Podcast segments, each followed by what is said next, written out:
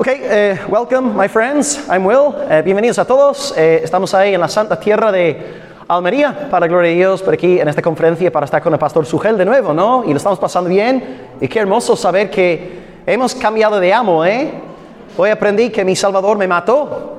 Gloria, pero luego me resucitó. Alabado sea su santo nombre. Vamos a orar y arrancaremos con esta sesión llamada Inerrante. Ok, oremos.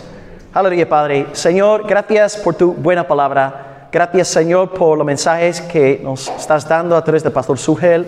Gracias por la centralidad de tu Hijo en todo. Señor, gracias por la muerte expiatoria en la cruz, la resurrección al tercer día. Gloria a ti por la promesa de la segunda venida. Y gracias por tu buen espíritu, el cual sigue soplando entre nosotros, haciendo que nos enamoremos cada vez más de Cristo. Y pedimos, Señor, también en este estudio de hoy sobre la ignorancia de la Escritura, pedimos también que tu buen espíritu nos dé claridad a la hora de entender esta preciosa doctrina, la cual está bajo ataque en nuestros días en España. Rogamos, Dios, que nos des una visión bíblica de lo que es tu palabra escrita, Señor, y pedimos, Dios, por una doble gracia. En primer lugar, gracias para mí, para que pueda enseñar eh, correctamente y con, Señor, con claridad. Y en segundo lugar, pido por tu gracia, en el sentido de que mis hermanos también puedan hoy recibir la enseñanza eh, con corazones abiertos, que puedan entender todo y que todo sea de gran bendición. Y rogamos exactamente lo mismo por el pastor Pedro, por el pastor Martín en sus respectivas conferencias. Que tu nombre sea glorificado y que tu pueblo sea edificado. Y esto te lo pedimos en el nombre de Cristo y el pueblo de Dios dice amén. Aleluya. Gloria al Señor. Ok, pues eh, estamos aquí hablando sobre la palabra inerrancia. Hace unos días en YouTube hice una encuesta antes de arrancar con este estudio de hoy. Pregunté a mis seguidores, ¿crees que la Biblia es inerrante sin errores? Bueno, recibí la siguiente eh, respuesta. 88% dice que sí, es un libro inerrante. Un 12% dice que no, no tiene errores. Y bueno, yo creo que la cifra es normal, ya que la mayoría de las personas que están en el canal son evangélicos conservadores, pero también hay católicos, hay hasta incrédulos, hay personas de otras religiones. Pero bueno, en España por primera vez la doctrina de la inerrancia está bajo ataque. Y voy a arrancar pues preguntándoos a vosotros cómo podemos definir la palabra inerrante o inerrancia. Sin error. Esto sería una buena definición. Inerrancia sin error. Ahora, antes de la década de los 70, se utilizaba otro término parecido para hablar de la inerrancia de la Biblia. Este término era infalible. Pero ¿qué pasa? En la década de los 60 del, año, del siglo pasado, algunos teólogos empezaron a modificar el significado infalible para que significara que la Biblia es infalible en las cuestiones relacionadas con la fe pero no es infalible en asuntos pues matemáticos, geográficos, históricos, culturales y un largo etcétera. Así que la Biblia es infalible en una área, pero no necesariamente es un libro completamente pues de confianza, un libro fidedigno. Por tanto, en la década de los 70, un grupo de teólogos en el mundo de eh, Estados Unidos eh, se vio obligado a redactar lo que conocemos hoy día como la Declaración de Chicago sobre la inerrancia bíblica. La fecha es 1978 y ellos utilizaron la palabra inerrancia para defender la idea de que no, no, la Biblia es totalmente sin error. No hay ningún error en la escritura, eh, ni siquiera en el ámbito, digamos, secular, de matemáticas, eh, geografía y de nuevo lo que he comentado antes. Ahora, por primera vez en España, esta doctrina está bajo ataque. Porque vosotros que vais bastante tiempo en la fe, bueno, veo aquí bastantes jóvenes, pero vosotros que vais, digamos, 30, 40 años ya en la fe evangélica aquí en España, sabéis de sobra que ser evangélico en España equivale a tener fe en sola escritura. La Biblia es un libro inerrante, es un libro sin error, pero ahora en nuestros días en España estamos viviendo un momento algo raro en el campo protestante. Por un lado, eh, por primera vez en la historia de España, hay un millón quinientos mil evangélicos y hasta los políticos están tomando a los evangélicos en serio, pero también ahora hay desafíos. Y por primera vez en la historia de España, la historia de la España evangélica, la doctrina de la inerrancia está siendo criticada. Pero ya no desde afuera, porque esto lo esperamos del mundo. Sabemos que el mundo está en contra de la escritura. Dentro del propio movimiento evangélico, la inerrancia de la escritura está siendo denigrada. Eh, bueno, eh, voy a empezar con una frase y aquí tenemos, eh, es una frase de un teólogo estadounidense y este hombre es citado por el mayor representante de una nueva escuela llamada inerrancia limitada. Y esta escuela está en España y la idea de ellas es, de ellos, perdón, es la idea de los años 60. A saber, la Biblia no tiene errores en asuntos de fe. Pero cuando abandonamos la esfera de la fe, uh, la Biblia puede equivocarse. Es un libro falible. Esta perspectiva se llama inerrancia limitada. El representante más famoso en España se llama Alfonso Ropero y él en estas mismas fechas, hace dos años, sacó un artículo que está online hasta el día de hoy, Lupa Protestante, se llama El eh, debate sobre la inerrancia bíblica y él es un, un artículo muy largo y acaba con la siguiente cita de un tal Donald Bloch. Eh, esta es la idea. El libro eh, se publicó en 1994. Eh, Ropero cita esta, esta porción de Bloch y él da su aprobación a la perspectiva de Bloch. Así que el libro se llama Holy Scripture. Revelation, Inspiration and Interpretation, es decir, escritura sagrada, revelación, inspiración e interpretación. Alguien ayer me escribió en las redes, Pastor Will, usted pronuncia muy bien las palabras en inglés. Digo, ¿Se lo digo o no se lo digo? Vamos a ver. Está hablando inglés con dos años, soy británico, ¿no? Pero es lo que dice Donald Blush. Y Ropero da su, bueno, la luz verde, ¿no? Pulgar para arriba. Dice, se puede afirmar la ignorancia de la escritura eh, si significa la conformidad de lo que está escrito con los dictados del Espíritu con respecto a la voluntad y el propósito de Dios. ¿Seguimos? Eh, pero no se puede sostener la inerrancia si se entiende que significa la conformidad de todo lo que está escrito en las escrituras respecto a hechos históricos, científicos, matemáticos, geográficos, culturales, etc. Entonces, lo que está pasando en estos días en España es totalmente novedoso. Por primera vez aquí en la España evangélica hay gente levantándose en las iglesias diciendo que la Biblia no es inerrante. La Biblia es inerrante en cuanto a asuntos de fe, pero no es un libro totalmente inerrante. Lo que vamos a hacer pues en esta sesión, y tengo aquí una horita, o ahora ni siquiera una horita, pero tres puntos, y son los siguientes para que vayáis ahí apuntando todo.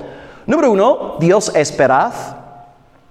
Punto número dos, veremos que la Biblia es la palabra escrita del Dios veraz. Y digo la Biblia es la palabra escrita porque la palabra encarnada de Dios Jesucristo, ¿no? Así que digo palabra escrita para que hagamos esta diferenciación entre la palabra encarnada y la palabra escrita. Y conclusión, pues número tres, por tanto la Biblia es veraz, ¿no? Así que si Dios es veraz, la Biblia es el libro del Dios veraz, pues necesariamente la Biblia tiene que ser veraz.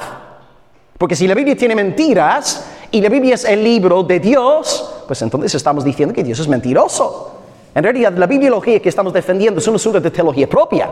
Si decimos que la Biblia tiene errores, estamos atentando contra la veracidad del Todopoderoso. Ahí tenemos los tres puntos y el primero se pone rojito, está guay, ¿verdad? Esto lo hice por amor a vosotros, ¿eh? ¿Verdad? Está, guapo. Aleluya. Sí, sí, haz, el cambio de nuevo para que quiero impresionar a la gente. Vuelve, vuelve, Sí, vuelve, sí. Fijaos, hermanos, va el, el negro, mira, pum. Wow. Oh, oh, wow, milagro, gloria a Dios, aleluya. Ok, Dios es para primer punto. Aquí realmente no hay ningún tipo de desacuerdo. Incluso los progresistas estarían aquí de acuerdo con nosotros, ¿no? Con lo que voy a decir en el primer punto. Dios es veraz en tres sentidos. Eh, como regla general, cualquier libro de teología sistemática habla de la veracidad de Dios en términos ontológicos, lógicos y también morales. ¿Qué quieren decir estos tres términos? Pues cuando hablamos de la verdad ontológica de Dios, onto, ontos, griego, ser, la doctrina del ser, eh, Dios es ontológicamente veraz en el sentido de que es, realmente existe. No es como los ídolos de los cananeos, de los filisteos, de, los, bueno, de las naciones paganas. Él es, Él realmente existe. Como prueba Jeremías 10:10, donde dice, tú, oh Señor, es el Dios verdadero. Jeremías 10:10. Tú eres el Dios vivo, tú eres el Rey eterno. Jeremías está contrastando al Dios verdadero al Dios que ontológicamente hablando es, con todas las falsas deidades de los enemigos de Judá. Entonces Dios en primer lugar es ontológicamente veraz porque Él existe, Él es, no es un falso Dios. En segundo lugar, Dios es lógicamente veraz, o hablamos de la, eh, eh, la lógica de Dios, en el sentido de que Dios tiene un conocimiento absolutamente impecable y perfecto de todo. Alguien acaba de estornudar. Dios sabe quién fue quien estornudó. Yo no lo, bueno, creo que sí, ahora estoy bien quién lo fue. Amén. Y él encima lo decreta exactamente. Dios conoce el futuro porque decreta el futuro. Aquí tenemos un teólogo. Aleluya. Ya, tienes la clase aprobada, puedes subir a comer. Hasta luego. Gracias, hermano. Entonces, Dios es lógicamente veraz en el sentido de que todo lo sabe, porque como dice el hermano, lo decretó. Dios tiene un conocimiento perfecto, no podemos engañarle al Señor. Todas las cosas, según Hebreos 4:13, están eh, desnudas, abiertas delante de Él. Dios lo sabe todo. Así que Dios es ontológicamente veraz porque existe, es. Dios tiene esta lógica, Dios es veraz en el sentido lógico, ya que su conocimiento corresponde a la realidad. Dios no puede ser engañado. Y número tres, este es el punto que más nos interesa para la charla de hoy, Dios es moralmente veraz. Esto significa que Dios es en su ser moral, Él es honesto, Él es fiel, Él es verdadero en el sentido de ser honesto. Dios no miente. Los dos textos que tengo son Tito 1.2, que no es tan, digamos, radical como Hebreos 6.18, porque Tito 1.2 dice que Dios no miente. Dios no miente, así declara, ¿no? Dios no miente. 6.18 en Hebreos es más radical porque dice, es imposible que Dios mienta. es aún más fuerte. O sea, una cosa, ¿verdad? Es decir, que Dios no miente. Otra cosa es decir, Dios no es posible que mienta.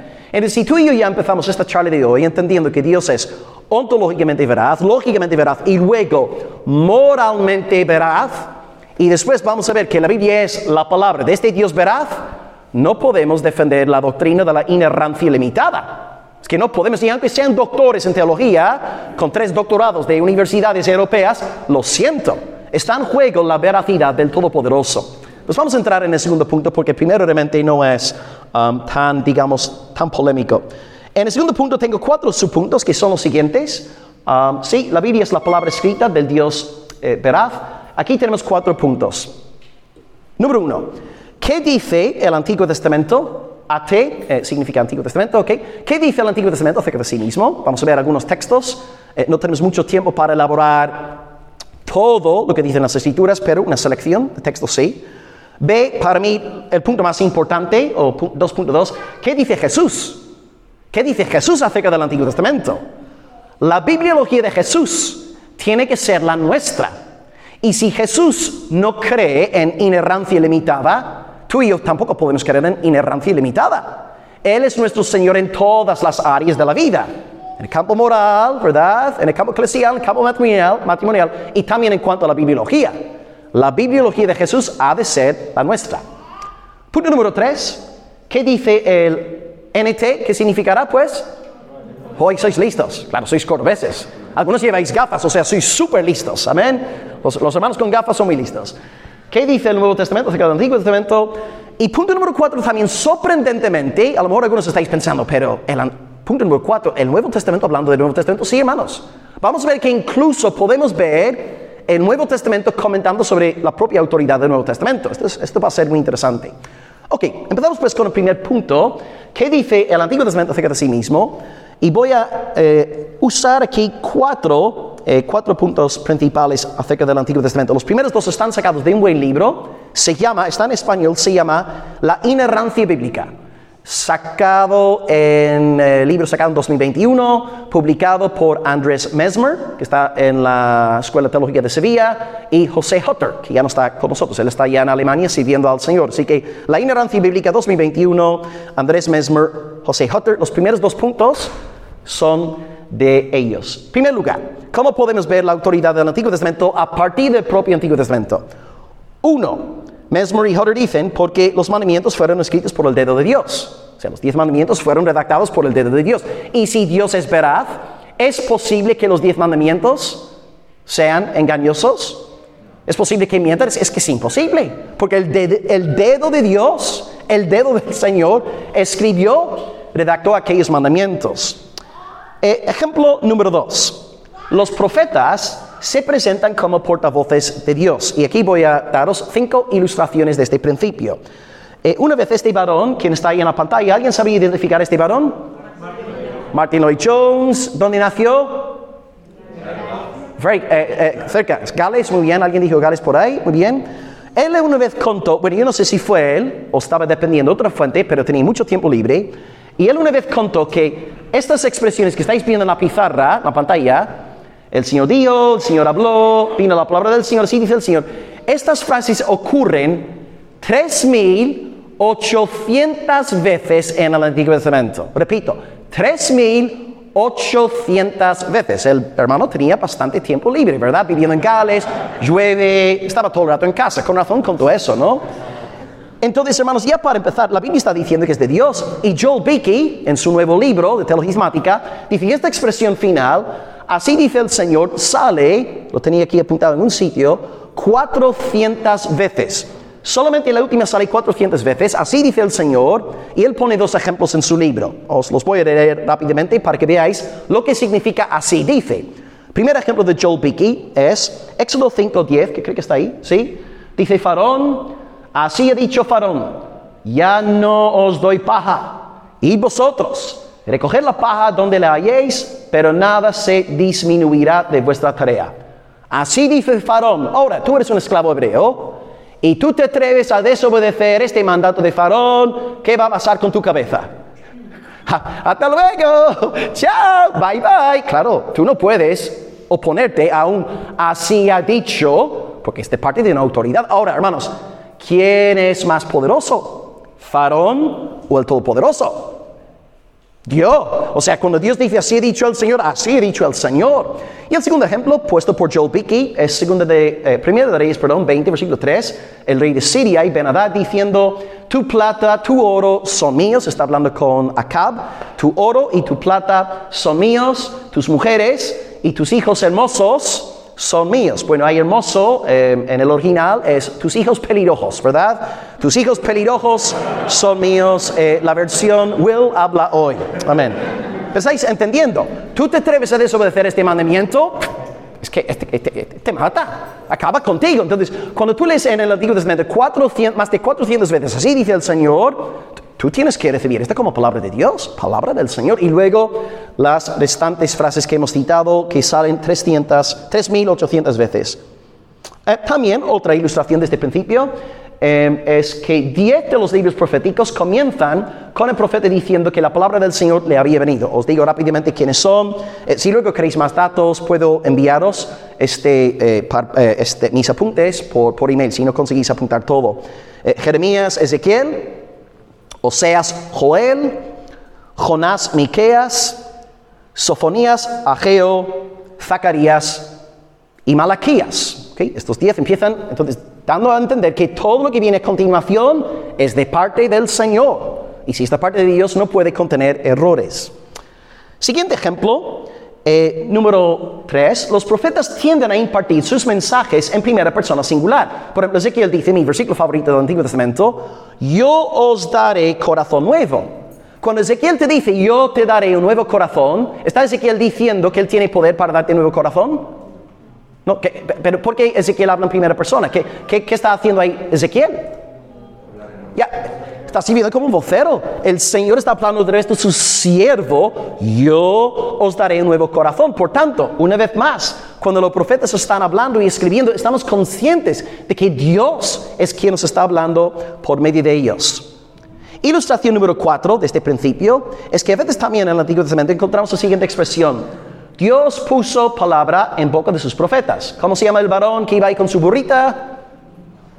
Balaam, muy bien, eh, que hablaba con él. Y ahí podéis ver dos ejemplos en números. El Señor puso palabra en boca de Balaam. Por tanto, Balaam habla la palabra del Señor. Es, imposible que mienta. Es, es la palabra de Dios. Y luego también puso palabra en su boca también en números 23, versículo 16. Y el último ejemplo de este segundo punto, tocante a los profetas, es en varias ocasiones también Dios manda a los profetas a escribir ciertos mensajes. Ahí tenéis un ejemplo, Jeremías 36.2, a escribir en un rollo, y muchas veces lo que escribieron los profetas, bajo la inspiración de Dios, está ahí ahora en nuestras escrituras. Entonces estamos aquí viendo, hermanos, ¿verdad? Muchas cosas del Antiguo Testamento que revelan que detrás del canon antiguo testamentario hay un poder más que humano. Está Dios, Dios la voz de Dios, el soplo de Dios. Dios está hablándonos. Y los últimos dos puntos de, esta, eh, de este primer punto sobre el Antiguo Testamento en general ya son de mi, bueno, mi propia cosecha, no son de Mesmer ni de José Hutter. Eh, número tres, podemos ver en el mismo Antiguo Testamento como algunos autores reconocen la autoridad de textos más tempranos. ¿Qué quiere decir con esto? Por ejemplo, Josué, Dios viene a hablar con Josué diciéndole, no te apartarás de este libro de la ley, ni a la derecha, ni a la izquierda, ¿verdad? Así como estuve con Moisés. Y Dios entonces está diciendo a Josué todo lo que dije por medio de Moisés. Todo, hasta los primeros 11 capítulos de Génesis. Están bajo ataque también. ¿eh? Hasta los primeros 11 capítulos de Génesis, Josué, ten presente toda la ley de Moisés, todo el Pentateuco. Y vemos como el propio Dios está poniendo su sello de aprobación sobre el Pentateuco. Pasa algo parecido en Daniel 9, cuando tenemos la profecía de las 70 semanas, y él empieza a orar fundamentándose en los escritos de un profeta que dijo que el pueblo de Judá iba a estar en el cautiverio 70 años. ¿Quién fue aquel profeta? Jeremías, exactamente. Y Daniel, viendo la profecía de Jeremías, ya que era una palabra de Dios, por tanto, inerrante, Daniel sabía, se están acercando los 70 años. Voy a orar, voy a clamar a mi Dios. Y por tanto, otra prueba de que el Antiguo Testamento habla de sí mismo. Y en cuanto a mí, en último lugar, cuarto lugar, os presento simplemente un texto del Antiguo Testamento que habla sobre la escritura. El salmo tal vez más adecuado en este sentido sería el Salmo 119. Pero bueno, podéis ver un resumen del Salmo 119 en el Salmo 19, el salmo favorito de C.S. Lewis, el autor de las crónicas de Narnia, y podéis ver, hermanos, lo que la Biblia habla acerca de la escritura. Dice que es perfecta, la palabra es fiel, recta, pura, limpia, verdadera, deseable, dulce, y todo lo que hace la escritura, convierte el alma, hace sabio el sencillo, alegra el corazón, alumbra el ojo, permanece para siempre, amonesta a tu siervo. Entonces ahí podemos ver en el, Salmo, en el Salmo 19 lo que la Biblia dice acerca de sí misma. Lo que el Antiguo Testamento dice acerca de la escritura, porque aquí el salmista David está meditando sobre la escritura que él ya poseía en sus días. Entonces, hasta aquí, pues, hemos visto el primer punto en cuanto al Antiguo Testamento. Hemos visto cuatro cosas. En primer lugar, los diez mandamientos fueron dados por Dios, el dedo. Número dos, todos los ejemplos de los profetas, diciendo que sus palabras eran del Señor. En tercer lugar, hemos visto textos tardíos hablando sobre la autoridad de textos más tempranos. Y finalmente, número cuatro, el Salmo 19. Y si queréis, también podéis estudiar, estudiar el Salmo 19, que es una magnífica exposición de lo que la Biblia dice acerca de sí misma. Ahora, punto número dos para mí el más importante del estudio de hoy, ¿qué dice Jesús? Porque tenemos que acordarnos de que aquellos que están intentando contra la inerrancia de la escritura en realidad están atacando a Jesucristo. A lo no lo hacen de forma, yo, yo no quiero tampoco no condenar a nadie innecesariamente, pero yo creo que no se dan cuenta de que al decir que la Biblia tiene errores, están en realidad atacando a Jesucristo. Porque Jesucristo nos enseña que la escritura es 100% de Dios. Él dice, yo no voy a hablaros de este texto ahora, voy a hablaros de otro, pero podéis apuntar si queréis, Juan 10:35, Jesús dice textualmente, la escritura no puede ser quebrantada. No, no te lo dice el pastor Will, ¿eh? no te lo dice el pastor Esteban, te lo dice Jesucristo, Dios encarnado. Y si Jesús te dice la escritura no puede ser quebrantada, y él ya te está hablando de todo el Antiguo Testamento, ¿quién te crees tú para decirme que la Biblia contiene errores? ¿Quién eres tú para decirme a mí que Génesis 1 al 11 es un mito? ¿Verdad? Está en juego la autoridad de Jesucristo. El texto que he escogido para este punto es Mateo 5, 17 al 18. Mateo 5, 17 al 18. Y creo que está ahí en la pantalla. Sí, si alguien por favor podría leerlo en voz alta. Eh, Mateo 5, del 17 al 18. Eh, un hermano o una hermana, en voz alta, por favor. No penséis que he venido para abrogar la ley o los profetas. No he venido para abrogar, sino para cumplir. Amén. Porque os aseguro que mientras existan el cielo y la tierra, la ley no quedará ni un punto ni una goma de su valor hasta que todo, todo haya sido cumplido. Wow, excelente, gloria al Señor. Aquí tenemos entonces la perspectiva de Jesús tocante a la Sagrada Escritura. Hay más cosas que quisiera decir aquí, pero bueno, como veo la hora que es, eh, voy a ir más o menos al grano. Jesús habla de él cumplir la Escritura y cuando vemos su perspectiva de la palabra de Dios, él nos dice aquí claramente que ni siquiera, según la cita de Jesús, ni una jota ni una tilde pasará de la ley.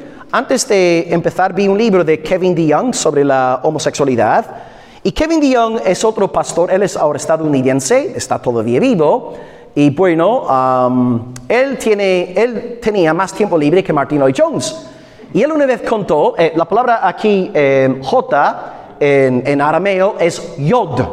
Yod de Y-O-D-H. Yod es la letra más chiquitita del, del alfabeto arameo.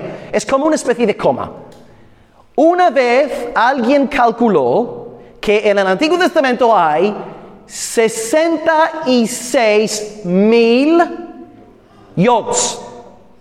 Y como dice Kevin DeYoung en su libro, eh, en un libro publicado por MacArthur, son varios pastores sobre la ignorancia, él dice que Jesús cree que los 66 mil yods son inspirados por Dios.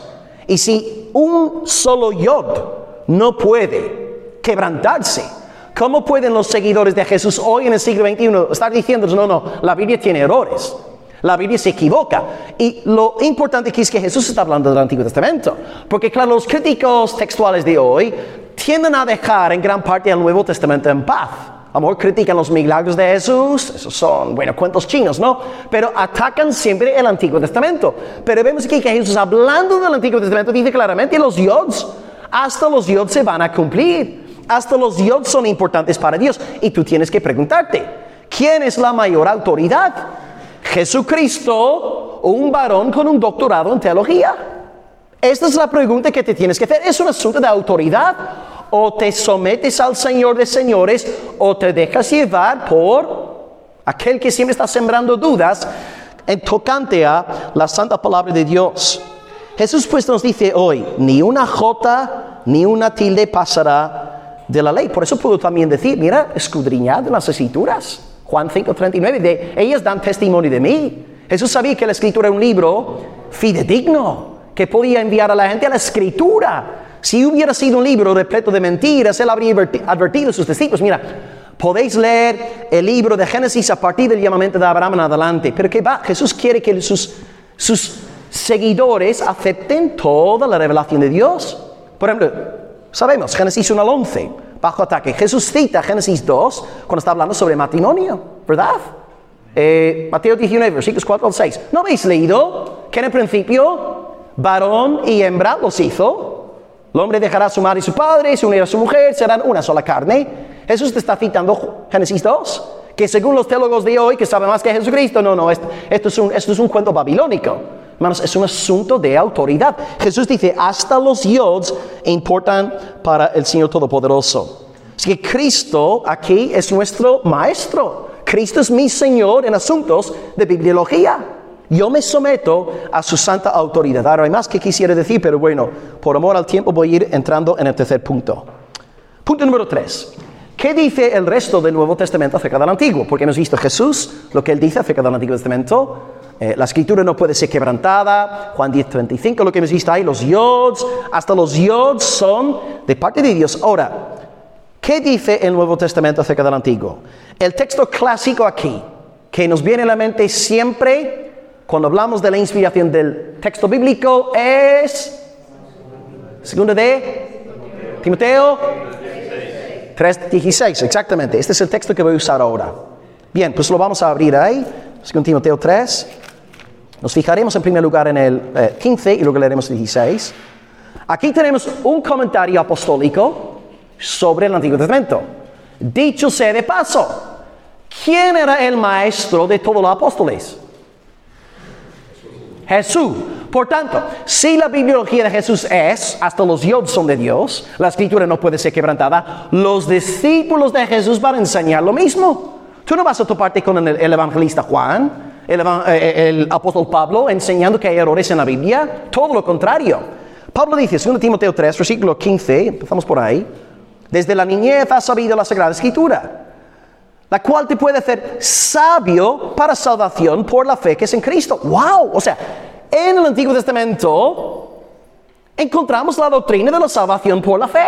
No es un invento del Nuevo Testamento, ya está claramente enseñada en el Antiguo Pacto. Podemos leer en Hebreos 11. Eh, Abel, por la fe. Noé, por la fe. Abraham, por la fe. Isaac, por la fe. Siempre ha sido por fe. Tenéis Habacuc 2.4. Por la fe. Vivirá el justo. O sea, está ahí. La doctrina de la salvación por la fe no es novedosa, no es nueva, es, es tan antigua como el protoevangelio. Y está ahí en los días de Abel, ¿verdad? La salvación por medio de la fe.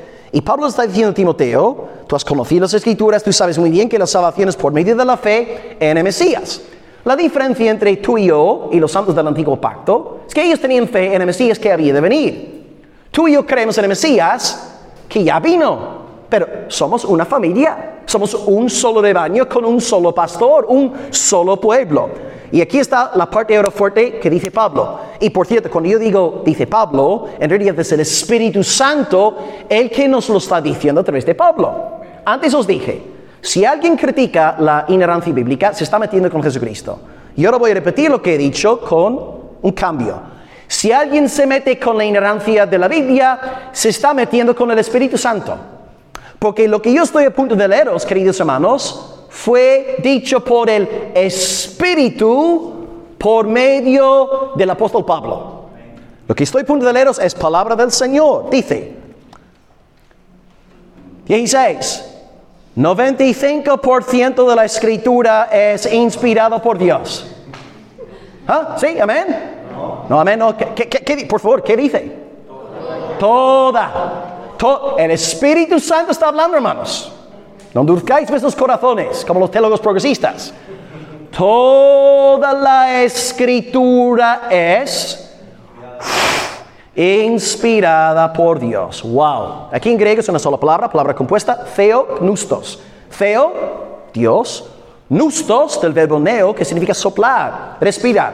Aquí en Córdoba no, bueno, sí, en invierno sí que hace frío, ¿no? Cuando yo vivía aquí siempre decían nueve meses de infierno, tres meses de invierno, ¿no? El dicho aquí, eso es lo que me decían aquí cuando yo vivía en. Estuve 10 años viviendo en la calota.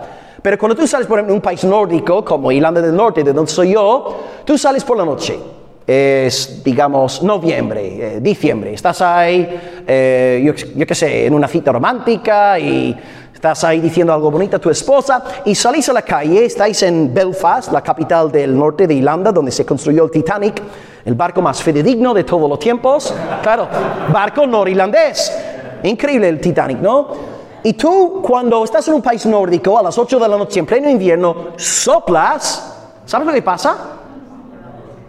Tú puedes ver tu aliento. Es increíble. Y ahora, si has cenado cebolla y, bueno, sardinas, tu cónyuge se desmaya. Es increíble, ¿no? Bajo la unción del, del, del, pescado. Pero tú puedes ver, tú puedes ver tu aliento.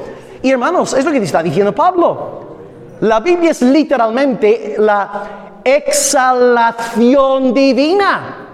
Es el, es el soplo divino. O sea, tú vas a un país nórdico, ves tú vas ese, ese vapor que ves. Eso que es la Biblia. La Biblia es la, la, exhalación, es el aliento, es la palabra del Todopoderoso. Y de nuevo, hermanos, aquí está hablando el Espíritu Santo del Señor. Ok, hay otros libros que son buenísimos. Las confesiones de Agustín o el progreso del peregrino de John Bunyan o los libros que están vendiendo los hermanos ahí de peregrinos son excelentes, buenos, pero espero que nadie se ofende conmigo, no son libros inspirados por Dios. Hay un libro inspirado por Dios, la Biblia, la Santa Escritura. Así que, ¿es posible que John Bunyan se equivoque? Ajá, por supuesto. ¿Es posible que el pastor Will se equivoque? Sí, fuera, fuera, fuera. Es verdad, yo, yo, sí me equivoco. O sea, un pastor te está predicando la palabra de Dios y él está hablando la escritura tú dices, amén, aleluya, gloria. Pero si el pastor decir, hermanos, Jesucristo no es Dios, tú no puedes decir amén. Tú tienes que tirarle una silla, ¿no? Blasfemia. La palabra de Dios es infalible, la palabra del hombre no. Pero si el hombre habla conforme a la palabra de Dios, sí, podemos decir amén, gloria a Dios. La escritura es el único libro inspirado por Dios. Pablo limita la inspiración al texto bíblico. Perdón, perdón.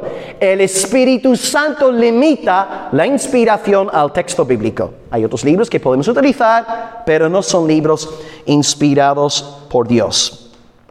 Y bueno, número cuatro, eh, el Nuevo Testamento dando testimonio acerca de sí mismo. Eh, luego si tenéis los apuntes veréis muchos más eh, datos, argumentos, citas. Estoy realmente yendo a la, a la esencia del estudio. Número cuatro, eh, ¿qué dice el Nuevo Testamento acerca de sí mismo? Claro, este punto ya es más difícil porque en el caso del Antiguo Testamento, gracias a Dios tenemos un Nuevo Testamento. Y el Nuevo Testamento nos puede hablar sobre el Antiguo Testamento.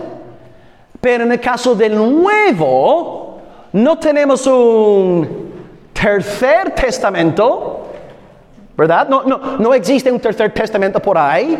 Bueno, algunas sectas sí venden su tercer testamento, pero eso es diabólico, ¿no? Pero no existe un tercer testamento para decirnos, ah, ah, el Nuevo Testamento fue inspirado por Dios y es inerrante, no, no existe tal libro. Es lo que debemos hacer aquí es, a partir del propio texto neotestamentario, llegar a conclusiones acerca de la autoridad del Nuevo Testamento. Y pondré aquí un ejemplo, y si me da tiempo pondré un segundo ejemplo. Ejemplo número uno, eh, está aquí, eh, ahí está el apóstol Pablo, de eh, la imagen sacada ah, de la película esa que fue increíble, la de Pablo apóstol de Cristo. Si no dices esa película, por favor, ved esa película. Yo estaba llorando como un niño, ¿no? La escena final cuando decapitaron al fiel siervo del Señor, increíble. ¿eh? Dice Pablo, si alguno se cree profeta, o espiritual, reconozca que lo que yo os escribo son mandamientos del Señor. Vale, él está escribiendo a la iglesia de Corinto un auténtico circo. Vamos, por poco salían elefantes ahí, ¿no? Y en este capítulo, ¿qué pasa? Pues en la iglesia todos están orgullosos de sus dones espirituales y hay un grupo de la iglesia que está todo el rato chillando en lenguas, hay otro grupo de la iglesia que está todo el rato profetizando y ellos piensan que tienen el Espíritu Santo, son muy espirituales porque están pegando voces en el culto, hablando en lenguas y profetizando. ¿Y qué dice Pablo? Dice, qué bien, sois muy espirituales, genial, eso es excelente. No, no, él dice que va. Si va a haber mensaje en lenguas en la iglesia, que sean dos como máximo tres, Profecías 2, máximo 3. Ah, y si no hay intérprete en la iglesia, que callen, exactamente. O sea, pueden hablar en casa en lenguas todo lo que quieran, pero en estar en el culto público, orden, que todo se haga con orden. Y ahora Pablo anticipa una reacción de los ultra espirituales, los espiritualoides, no en Corinto. Van a decir, ah, Pablo, Pablo no tiene el Espíritu Santo. Pablo tiene el espíritu apagado. Pablo es un, fundamentalista, farisaico. Pablo, Pablo vive bajo la letra. Pablo no tiene el espíritu de Dios. Y Pablo entonces acaba diciendo, mira, si alguno, si algún corintio realmente se cree profeta, si se cree realmente espiritual, reconozca que lo que yo os escribo en esta carta primera de Corintios son mandamientos del Señor. Pablo atribuye la autoría de su carta a Dios. Y cuando él se presenta como apóstol, él está hablando como uno comisionado por el Cristo resucitado. En esta carta tenemos los dictados de Jesucristo para con su iglesia. ¿Veis entonces cuando hay un conflicto entre el movimiento espiritualoide y la palabra de Dios, qué es lo que tiene que prevalecer? La palabra del Señor. Es, como, estoy pensando en otro ejemplo, cuando Pedro estaba en el monte de la transfiguración y nos relata su experiencia, es como Pedro capítulo 1, fue increíble, o sea, wow, Jesucristo ahí, glorificado, transfigurado, impresionante. Pero luego Pedro dice, pero, pero, tenemos la palabra profética más seguro. Oh, mi experiencia, yo, yo vi a Jesucristo transfigurado. Sí, sí, pero la Sagrada Escritura es más segura que tus experiencias espirituales. O sea, puedes tener una experiencia impactante y genuina, pero la palabra de Dios es más importante. Eso es exactamente lo que está pasando aquí, sí. Increíble, aleluya, profecías, lenguas, excelente, pero que reconocer que lo que estoy escribiendo en esta carta es de parte del Todopoderoso. Y esta carta fue leída en el contexto de un culto público con autoridad de la congregación del Dios viviente. No puedes leer cualquier... Tú no vas a ver a nadie en una iglesia evangélica arrancando el culto leyendo a Agustín o a John Owen o a Martin Lloyd Jones, ¿entendéis? Estamos leyendo el libro, el, libro de libros en el culto público. Y Pablo esperó que su carta fuera leída en el contexto de la adoración cristiana, dando a entender que su libro es de parte de Dios. Hay varios más ejemplos en el Nuevo Testamento desde el principio. Os, eh, cinco hermanos buscando rápidamente los textos que están ahí en la pantalla. Bueno, los podéis ver. Eh, y en cuanto un hermano tenga el primero, que lo lee en voz alta, 1 Tesalonicenses 5.27.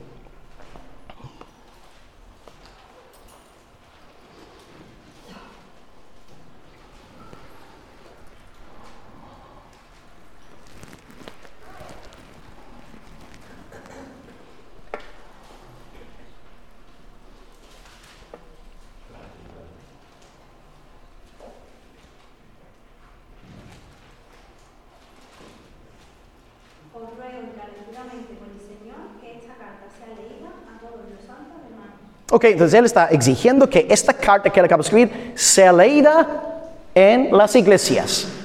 Yo no puedo exigir que una carta mía sea leída en las iglesias, porque ¿quién soy yo? Soy don nadie. Pero Pablo sí puede exigir esto porque él sabe que la carta es una carta apostólica sellada por el Señor Jesucristo. Que vemos esto, la autoridad del Nuevo Testamento. 1 Tesalonicenses es una carta autoritativa como 1 Corintios. El segundo texto eh, que está ahí, 2 Tesalonicenses 3.14. Si alguno no obedece a lo que decimos por medio de esta carta, a ese señaladlo, y no os juntéis con él para que se avergüence. Increíble, ¿no? Está hablando ahí de gente que no quería trabajar, ¿verdad? Gente ociosa, que decía, bueno, Cristo vuelve pronto, por tanto vamos a ser unos vagos, vamos a vivir la vida loca y ya está. Cuando no, no querían trabajar. Y Pablo dice, mira, si después de amonestarlos, no quieren trabajar, no se ponen las pilas, no se ponen a sudar, ya está, echarlos de la iglesia. Y está diciendo, por medio de esta carta, una vez más, él está dando autoridad a su carta en el contexto de la adoración. Está reconociendo la autoridad apostólica según los tesalonicenses. Ok, número 3, Colosenses 4:16. Cuando esta carta haya sido leída entre vosotros, haced que también sea leída en la iglesia de los laodicenses y que la de Laodicea eh, la leáis también vosotros. Ya, dicho sea paso, la carta eh, de la Odisea piensan que es la carta a los Efesios, ¿ok? Que tenemos tú y yo en el canon. Eh, número 4. Bienaventurado el que lee y los que oyen la palabra de esta profecía y guardan las cosas en ella escritas, porque el tiempo está cercano. Yo no puedo escribir una carta en la mano y decir, mira hermana, bienaventurada tú si guardes todo lo que te digo en esta carta. Es que no puedo, es una locura. Pero cuando uno está escribiendo con la bendición apostólica, sí. Es Juan el apóstol. Y finalmente, Apocalipsis 22, 18 y 19. Yo testifico a todo aquel que oye las palabras de la profecía de este libro. Si alguno añadiere a estas cosas, Dios traerá sobre él las plagas que están escritas en este libro. Y si alguno quitare de las palabras del libro de esta profecía, Dios quitará su parte del libro de la vida, y de la, sal- de la santa ciudad, y de las cosas que están escritas en este libro. O sea, claro, eh, una vez más, piensa en una carta común y corriente, un libro común y corriente. ¿Cómo, cómo vas a, ¿Cómo vas a tú ser condenado eternamente por no hacer caso a una parte de un libro? Pero claro, aquí estamos hablando de la Biblia y la palabra de Dios es un libro inspirado por el Señor. O sea, el Nuevo Testamento está dando testimonio acerca de sí mismo. Y acabo con un ejemplo más, que no voy a entrar en más detalles, porque estamos casi a la hora, pero hay un buenísimo texto que no está aquí en la pantalla, donde Pedro reconoce la autoridad canónica de los escritos paulinos. Y es eh, segundo de eh, Pedro 3, versículo 16, y está hablando de los inductos que tuercen las escrituras. Y bueno, os lo voy a leer textualmente. Segundo Pedro capítulo 3, que viene en esta misma línea. Y es muy bonito ver a Pedro, ¿no? Después del de la confrontación en Antioquía, cuando Pe- Pablo amonestó y reprendió a Pedro públicamente, que años más tarde, que Pedro tenía paz con Pablo, eran buenos hermanos, y ahí vemos la madurez, ¿no? Del hermano Pedro. Y fijaos ahora, 2 Pedro 3.16, las últimas palabras de Pedro, porque después de escribir versículo 18, le crucifican boca abajo. Eh, sí, 2 Pedro 3.16 dice, Pablo en todas sus epístolas, hablando en ellas de estas cosas, entre las cuales hay algunas cosas difíciles de entender. Es verdad, hay, hay cosas difíciles de entender en los textos paulinos. Yo soy profesor, ¿no? De algunos de vosotros habéis sido alumnos en la Escuela de Teología de Granada. Yo doy el curso de Teología Paulina y hay cosas difíciles en Pablo. Eh, no solo que hay quien lo detiene al presente hasta que sea quitado de medio. ¿Esto, esto qué es? ¿Esto es Pablo? ¿Qué, qué- qué estaba tomando Pablo antes de escribir aquella frase, no? Yo quisiera preguntarle a Pablo qué significa esto. Según Tesalonicenses capítulo 2, la cantidad de tinta que se ha derramado, ¿no? Discutiendo la interpretación de este pasaje. O otro texto muy difícil es el de 1 Corintios 15, el bautismo por los muertos. Pablo, Pablo, ¿esto qué significa? ¿Verdad?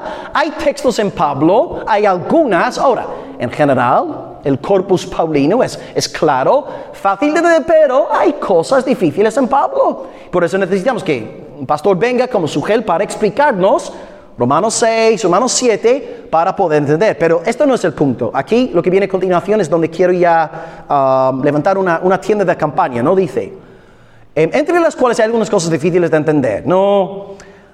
Las cuales los inductos e inconstantes tuercen, como también las otras escrituras para su propia perdición. Ve- ¿Veis lo que pasa ahí, verdad? ¿Os habéis dado cuenta? Él está hablando de Pablo, Pablo, Pablo, Pablo, Pablo, los escritos de Pablo. Las doctrinas de Pablo. Y dice, los indoctos tuercen los escritos de Pablo como con las otras, las demás escrituras. ¿Qué te está diciendo Pablo? ¿Qué te está diciendo ah, perdón, Pedro acerca de los textos de Pablo? Que son escrituras. Te está diciendo, tuercen los escritos de Pablo y tuercen las demás escrituras. Por tanto, los escritos de Pablo son escritura. Son palabra de Dios. Entonces, una vez más vemos como el propio Nuevo Testamento da testimonio acerca de sí mismo. Es que es posible ver esto en el Nuevo Testamento. Ok, llegamos pues al último punto de nuestra clase. Hemos visto, en primer lugar, Dios es ontológicamente veraz, lógicamente veraz, moralmente veraz. Segundo punto, hemos visto que la Biblia es la palabra de Dios. Hemos usado cuatro puntos. El Antiguo Testamento hablando de sí mismo. Eh, Jesús hablando del Antiguo Testamento. El Nuevo Testamento hablando del Antiguo Testamento. Y finalmente hemos visto algunos ejemplos del Nuevo Testamento hablando del propio Nuevo Testamento. Y esto pues nos, llega, nos lleva perdón, a la siguiente conclusión. Si todo lo que hemos dicho pues es correcto, entonces la Biblia es veraz. La Biblia es veraz. Si, si lo que tenemos en la Biblia, el Antiguo Testamento es de Dios, el Nuevo Testamento es de Dios, y Dios es veraz, pues necesariamente la Biblia es inerrante. No, no, no podemos creer en inerrancia limitada. Porque de nuevo el carácter de Dios está siendo aquí atacado. Y acabo con algunas observaciones del teólogo John Frame, que tristemente su libro no está en español, eh, su teología sistemática, pero bueno, yo eh, os traduzco sus cinco argumentos en este sentido a la hora de refutar a los que están defendiendo la ignorancia limitada en nuestra generación.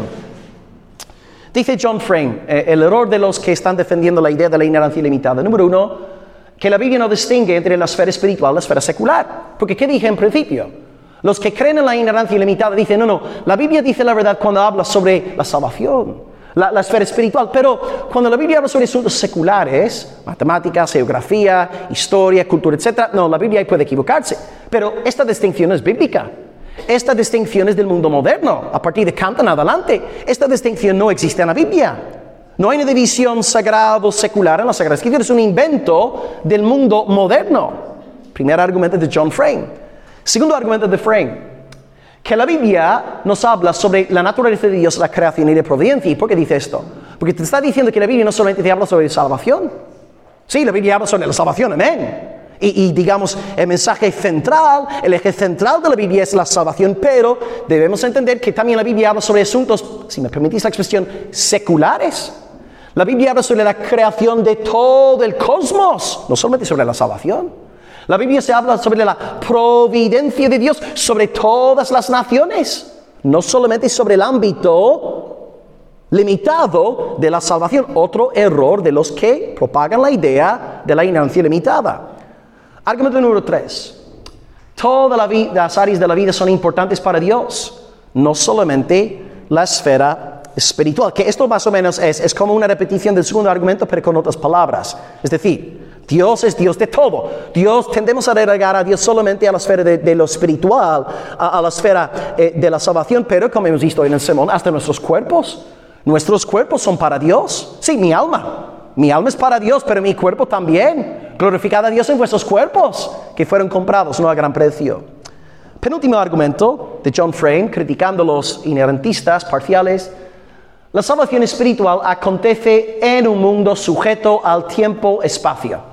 Por ejemplo, tú y yo no somos como Bonhoeffer, ¿no? Bonhoeffer decía, no, Jesús no resucitó literal, ni corporal, ni físicamente, no, la resurrección es lenguaje metafórico, ¿verdad? Y muchos teólogos progresistas dicen que Jesús resucitó simbólica, poéticamente en los corazones de los discípulos. Estaban desanimados, tristes, y luego un día, wow, sin de esperanza, de gozo, no sé, a lo mejor habían bebido algo, yo qué sé, un zumo de naranja y se pusieron contentos. Y él dice, los teólogos liberales dicen, esta es la resurrección de Jesús, esta experiencia de esperanza que está en nosotros, esta es la resurrección de Jesús. No, no, no, no, no, no, no, disparates, tonterías. Jesús salió literalmente de la tumba al tercer día. Él resucitó literal, corporal e históricamente. Y si Jesús no salió de la tumba, nuestra fe es vana, nuestra predicación es vana, estamos en nuestros pecados todavía y somos de todos los hombres los más dignos de conmiseración. Hermanos, vemos en la Biblia que Dios lleva a cabo su obra de salvación en la esfera secular en el mundo real de tiempo y de espacio. Una vez más, no aceptamos la distinción de los inerrantistas parciales que están siempre separando estos ámbitos. Y finalmente, número 5 para acabar, y, esto es lo que he dicho un par de momentos, eh, un par de veces en la charla de hoy. En una instancia, aceptar la plena autoridad y la inerrancia de la escritura es una cuestión de, de sumisión. Aceptar la autoridad de nuestro amo. Dice John Frame, no somos quienes para determinar qué partes de la Biblia son de Dios y qué partes de la Biblia no son de Dios. No hace falta someternos al señorío divino. Pero tú tienes un Rudolf Bultmann del siglo XX diciéndote a la alimentación de los 5.000. Bueno, 5.000, esto es una tontería. ¿Cómo puede Jesús multiplicar comida no existente? No, no. Lo que debemos hacer es deshacernos de la cáscara la cáscara mitológica y encontrar la esencia espiritual del texto. ¿Qué nos está enseñando pues la enseñanza de la, de la alimentación de los cinco mil? Pues nos enseña que Jesús, si tenemos fe en Él, nos sentimos nutridos, nos sentimos bien con nosotros mismos, estamos contentos. Y esta es la enseñanza de la alimentación de los cinco mil. Olvídate del milagro. Es un, cuento, es, una cáscara en sus palabras. Pero de nuevo, mi pregunta sería para Rudolf Putman. ¿Quién es él? ¿Quién es él para decirnos a nosotros que el milagro de la alimentación de los cinco mil no sucedió? ¿Os dais cuenta? Incluso los fariseos, que algo que estoy viendo, porque en nuestra iglesia yo estoy exponiendo el Evangelio de Juan, y algo que me resulta muy curioso es ver cómo los fariseos eran mejores teólogos que los progresistas de hoy. Porque los fariseos, a diferencia de los progresistas de hoy como Bultmann, ellos sí creen los milagros de Jesús. Creen literalmente los milagros de Jesús. Porque eso creéis en el Evangelio de Juan. Cada dos por tres cuando Jesús hace un milagro, salen los fariseos a tramar su muerte. Uh, ha sanado al paralítico de Bethesda en el día de reposo. Matemos a Jesús. Oh, ha sanado al hombre nacido ciego en el Shabbat. Matemos a Jesús. Lázaro. ¿Sabéis lo que hacen las autoridades después de Jesús resucitar a Lázaro? No solamente montan una coalición para realizar un complot contra Jesús, ¿Saben lo que hace con el pobre Lázaro? Planifican su muerte también. Pobrecito, o sea, veis, hasta los fariseos, unos hijos del diablo, eran más teólogos que los progresistas de hoy que dicen, no, no, cuento chino, eso es una cáscara mitológica que tenemos que echar en la papelera. Hermanos, por favor, un poco de sentido común, ¿no? Jesús hizo los milagros que hizo, eran innegables y con razón sus enemigos estaban tramando su muerte. Porque se ve bien que iba ganando tanta gente y no quería que los seguidores de Jesús formasen una revolución para que luego viniesen los romanos a matarlos a todos. Entonces, hermanos, la perspectiva de la ignorancia imparcial, no, no, lo siento. Eh, es algo que ya está entrando en el mundo evangélico en España. Yo sé que, vosotros que vais más tiempo en la fe, de nuevo 30, 40 años, para vosotros no ha sido una lucha hasta el día de hoy. No habéis tenido que librar esta batalla. Sí se ha dado en otros países de tradición protestante, Alemania, Suiza, Holanda, las Islas Británicas, pero aquí en España está ahora comenzando. Y os animaría a tener mucho cuidado con este asunto. Yo, nunca pensé que tendría que animar al pueblo evangélico a estudiar ¿no? Eh, la Biblia, creer en la Biblia como un libro inspirado e inerrante. Pero está llegando el momento en el cual ya tenemos que levantar la voz en este sentido. Y parece, yo de verdad, yo, pienso, ¿cómo puedo yo estar animando al pueblo evangélico? Tradicionalmente, el, pueblo del libro, ¿cómo tengo que estar ahora animando a los evangélicos a tener una bibliología evangélica? Pero hermanos, Dios nos guarde, Dios libre a nuestras iglesias de, bueno, de lobos que quieran hacer como Satanás en el principio. ¿Con qué Dios os ha dicho? Así que demos gracias a Dios por su bendita palabra. Cielo, la tierra pasarán, pero sus palabras no pasarán. La hierba se seca, la flor se marchita y se cae, mas la palabra de nuestro Señor permanece para siempre. Y el pueblo de Dios dice, amén. Es que sola escritura y como siempre, soli Deo, gloria, aleluya. Oremos al Señor. Amén. Gloria a Dios. Sí, Señor. Aleluya, Padre. Señor, gracias por este breve estudio de tu santísima, bendita, inerrante palabra, Padre. Señor, nos da algo de preocupación al observar ciertas corrientes ahora aquí en la península ibérica.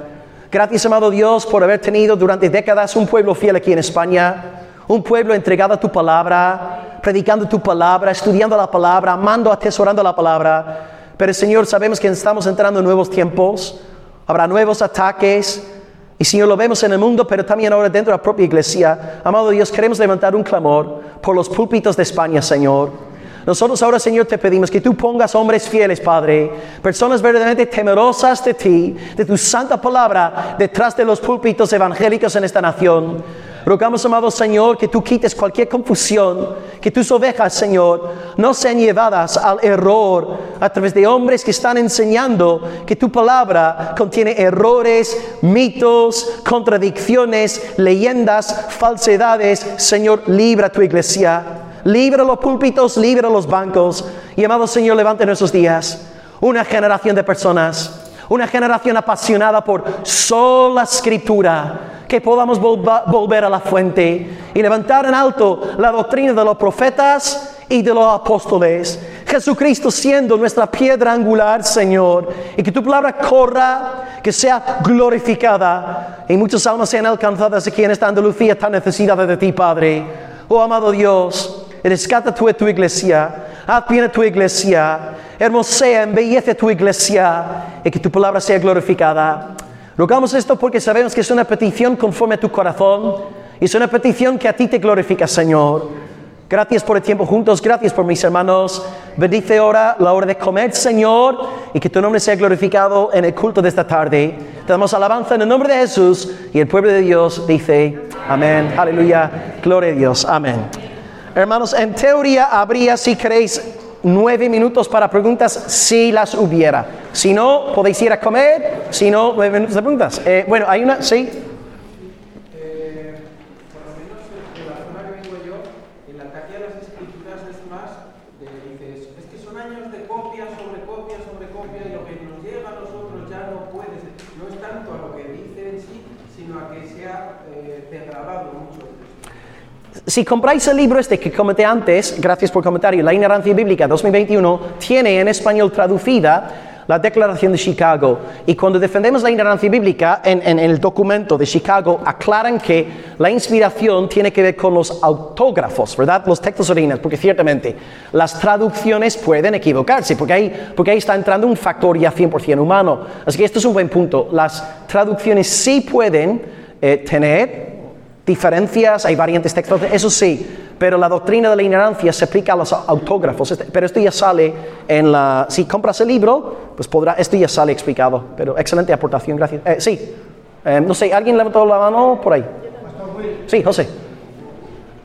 debemos de, de reconocer que hay textos que son difíciles de defender en cuanto a la ignorancia de la Biblia, y uno de ellos es sobre el que hago la pregunta, es eh, Josué 10, la batalla en Amador, afirma que separa el sol.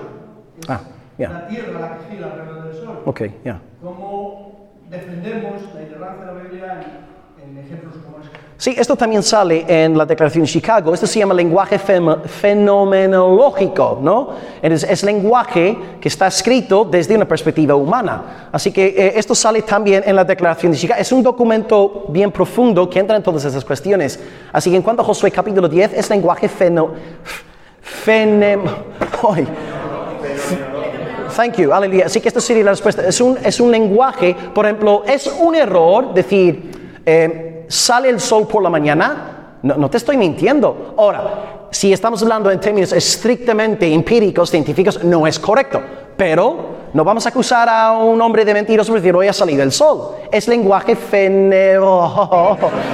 Necesito comer y beber algo, hermanos. Eh, entonces, esto sí respuesta es lenguaje fenomenológico. Eh, yes, eh, por ahí. Creo que hay, explicaron el otro día, silencio por favor, eh, mi, mi pastor, en la Biblia hay algunos versículos que realmente no son de la Biblia. Ya. En Ok. Juan, no sé qué número, tal. Sí. Alguien Ya. como comentario lo puso ahí. ¿no? Sí, sí, sí, sí. Eh, si alguien nos preguntase que realmente supiese. La cuestión. ¿cómo la defenderíamos? Sí, bueno, eh, en efecto ah, gente sí. que no es creyente. An- Antes que nada, hay poquísimos variantes. No, hay, hay poquísimos. Eh, en- como dice Gruder, 99,7% sabemos lo que están los originales. Ahora, los dos párrafos que hay en el Nuevo Testamento que no salen en los manuscritos originales son, en efecto, el- la mujer adúltera, Juan 8.1, hasta el. eh, sí, por ahí 11. Y luego el apéndice de Marcos, Marcos 16, de 9 al 20. Sí, en efecto, pero son dos párrafos. En última instancia, cuando estudiamos aquellos textos, no contradicen la doctrina que encontramos en el resto de la Biblia. Y luego hay frases sueltas en otros textos, primero de Juan 5, 7, estos tres dan testimonio en el cielo, el Padre, y el Espíritu Santo. Pero nuevo, es un texto dogmáticamente correcto, pero ok, no están los manuscritos más tempranos, bien. Pero yo diría esto, em, son poquísimos los ejemplos y los pocos ejemplos que hay de anidaduras tardías no contradicen en nada el texto original. Y esto me vuelve al asunto que comenté al hermano. La ignorancia tiene que ver con los textos originales, no tiene que ver con las copias de los escribas que a lo mejor sí van añadi- añadiendo y quitando cosas. Esta sería la, la forma de abordar el asunto. Sí. Una pregunta. Cuando dentro de la iglesia un hermano dice, por ejemplo, la Biblia dice, pero yo creo. Eh, tienes que cortarle la cabeza y ¡pum! Una, una patada bien fuerte. Ya, ya, ya. Que, que, que claro, pues hay mucho de eso. Hay mucho de eso y da Ya, es triste, sí, sí, sí. Mucha sí, tristeza sí. son hermanos que llevan muchísimo tiempo que deberían ser maestros ya. Ya, ya. Entonces, ¿eso se considera también inerrancia? Es cuestión de someterse a la autoridad ¿no? de, de la Biblia. No dice Proverbios, que es Proverbios 3, Claro, que 5, ellos, 6. ellos estarían considerando la Biblia como inerrancia. Al decir, la Biblia dice, pero yo pienso que. Ya, Pero claro. No, no son eh, mm, estas secundarias donde uno puede sino que son cosas básicas de. A, B, C, como la fornicación, por ejemplo. Sí, sí, sí. Entonces, bueno, no, impor- no importa si me caso con alguien que no sea. Yo no, ya va. Sí, sí, sí. Que la Biblia dice y el Señor dice. Sí. O sea, Sí, es desobediencia, desobediencia pura y dura. Eh, fíjate del Señor de todo tu corazón, no te apoyes en tu propia prudencia, yo creo, yo pienso, yo digo, reconócelo en tus caminos y Él enderezará tus veredas. Así que es desobediencia pura y dura. Pero este ya no sería, digamos, una... Porque una persona así puede decir, sí, yo sé que lo dice pero yo prefiero, amor, no estar at- atacando la ignorancia bíblica, pero su actitud es una actitud de desobediencia que tiene que ser reprendida, ¿no? Esto está muy mal. Sí, sí. Bueno, última pregunta, porque... ¿De ahora qué que me- influencia ha cogido Alfonso Rotero la, la inerrancia limitada o cuáles han sido sus su argumentos para defender esta opinión que se está difundiendo? Él, sigue toda la línea esta europea del siglo XX, um, tipo Bultmann, lengua, lenguaje. Bueno, el tema es que el artículo en sí es extremadamente largo, pero él básicamente dice que es una locura para nosotros, siglo XXI, con las herramientas críticas que hay, que sigamos creyendo en la herencia del texto bíblico, porque él, pone ejemplos, él dice que hay errores en las escrituras, errores de cálculos, y él es de la, esa tendencia, ¿no? Um, que vemos un poco en Bultmann, hay que interpretar existencialmente ciertos pasajes, pero el artículo está en lupa protestante, puedes entrar ahora mismo, leerlo y ahí podrás ver todos sus argumentos, pero... ¿Qué lupa protestante? ¿Ah? Sí, lupa, lupa protestante, si no conocéis lupa, es la ventana de la, de la teología progresista evangélica en España. Tienen unos 11.000 seguidores en las redes, pero sí, están, están ahí, dando fuerte, sí, sí. Pues ya está, hermanos. Eh, hasta aquí. Buen provecho y nos vemos después de la comida.